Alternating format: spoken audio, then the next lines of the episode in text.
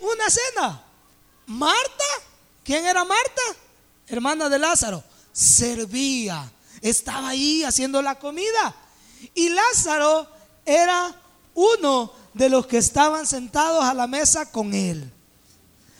Entonces, María, siguiente versículo, tomó una libra de perfume de nardo puro, de mucho, y ungió los pies de Jesús y los enjugó con sus cabellos y la casa se llenó del olor del perfume. Y dijo uno de sus discípulos, ¿quién cree usted que era? Judas Iscariote, hijo de Simón, el que le había de entregar al Señor. Versículo 5. ¿Por qué no fue este perfume vendido por 300 denarios y dado a los pobres? Pero dijo esto no porque se cuidara de los pobres, sino porque era ladrón. Y teniendo la bolsa, bueno, era ladrón, decía, lo que éramos nosotros. Y teniendo la bolsa, sustraía de lo que se echaba en ella. Entonces Jesús dijo, déjala, para el día de mi sepultura ha guardado esto, porque a los pobres siempre los tendréis con vosotros, mas a mí no siempre me tendréis. Amén. Levante su mano derecha y diga conmigo, Señor, habla mi vida, aunque me enoje, digan.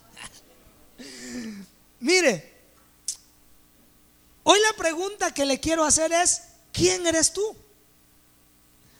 En esta historia que hemos leído podemos identificar a tres personas que narran esta historia.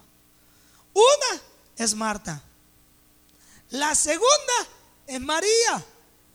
Y la tercera, Judas Iscariote. ¿Quién es usted? Los Judas Iscariote dicen, yo soy María. No. ¿Sí? ¿Quién es usted?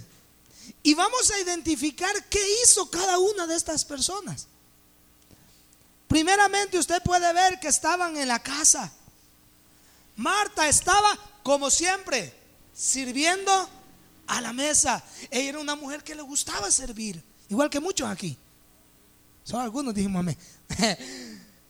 Marta estaba sirviendo. María no estaba.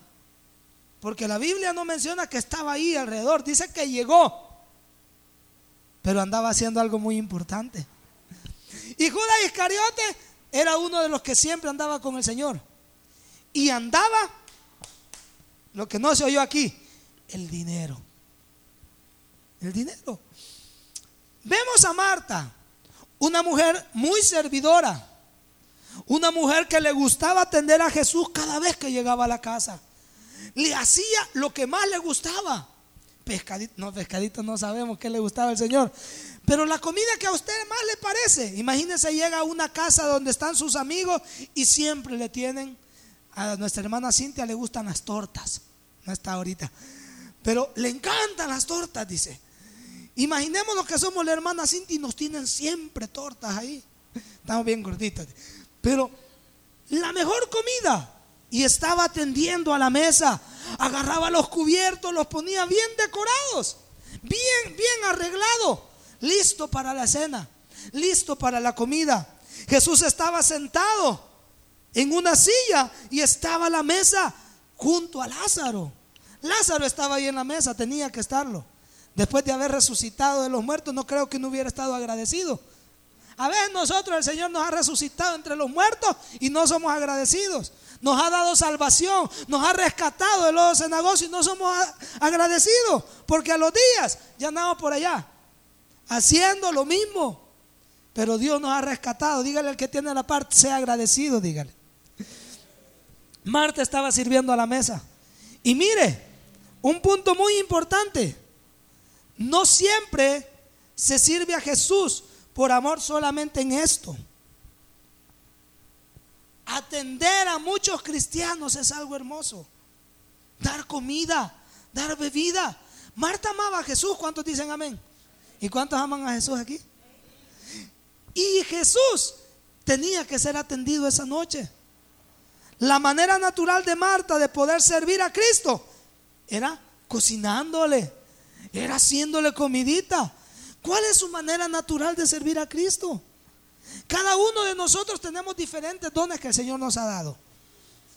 Unos, el atender a las personas cuando vienen, le da la mano, una sonrisa y una sonrisa no fingida, sino que una sonrisa de corazón. Otros no, otros